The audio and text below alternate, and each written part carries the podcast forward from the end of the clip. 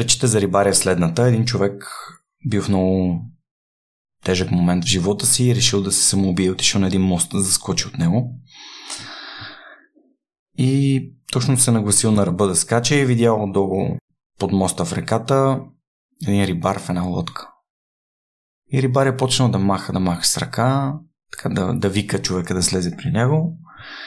И човек си казал: добре, какво толкова? Ще сляза, ще видя толкова иска и после ще се върне и така. Слязал под моста, рибаря бил вече излязъл от реката и питал: момче, какво правиш? Човек казал: ми, останах без работа, моят съдружник ме прецака в бизнеса, жена ме напусна, тя му била любовница и така нататък. Общо взето всички най-лоши неща, които могат да се случат за един човек, да остана без любов, без пари и няма никакъв смисъл от моя живот, край. Аз тук съм дошъл да скачам от този мост.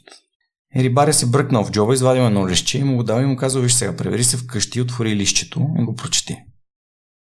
И човек казва: добре, взел листчето, прибра се вкъщи, отвори го и на листчето пишело: и това ще мине.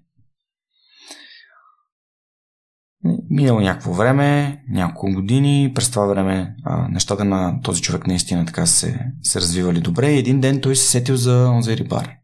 Си казал: аз не му благодарих, аз трябва да се върна при него и да му благодаря. Изпалил чисто новата си кола, отишъл при моста, качил се отгоре и почнал да гледа в реката, да види дали рибар е там и да, рибар е бил там. Човек слязал долу, повикал го от брега и рибар излезе с лодката и главният герой започна да разказва: човече, толкова много ти благодаря, толкова много ми помогна, живота ми се промени, аз намерих любовта на живота си и вече имам едно дете, имам нов бизнес, имам невероятна кола, за която винаги само съм мечтал, имам вила на морето и така нататък. И рибарят такъв го погледнал супер искрено в очите и му казал: момче, ти от кога не си чел бележката, която аз ти дадох?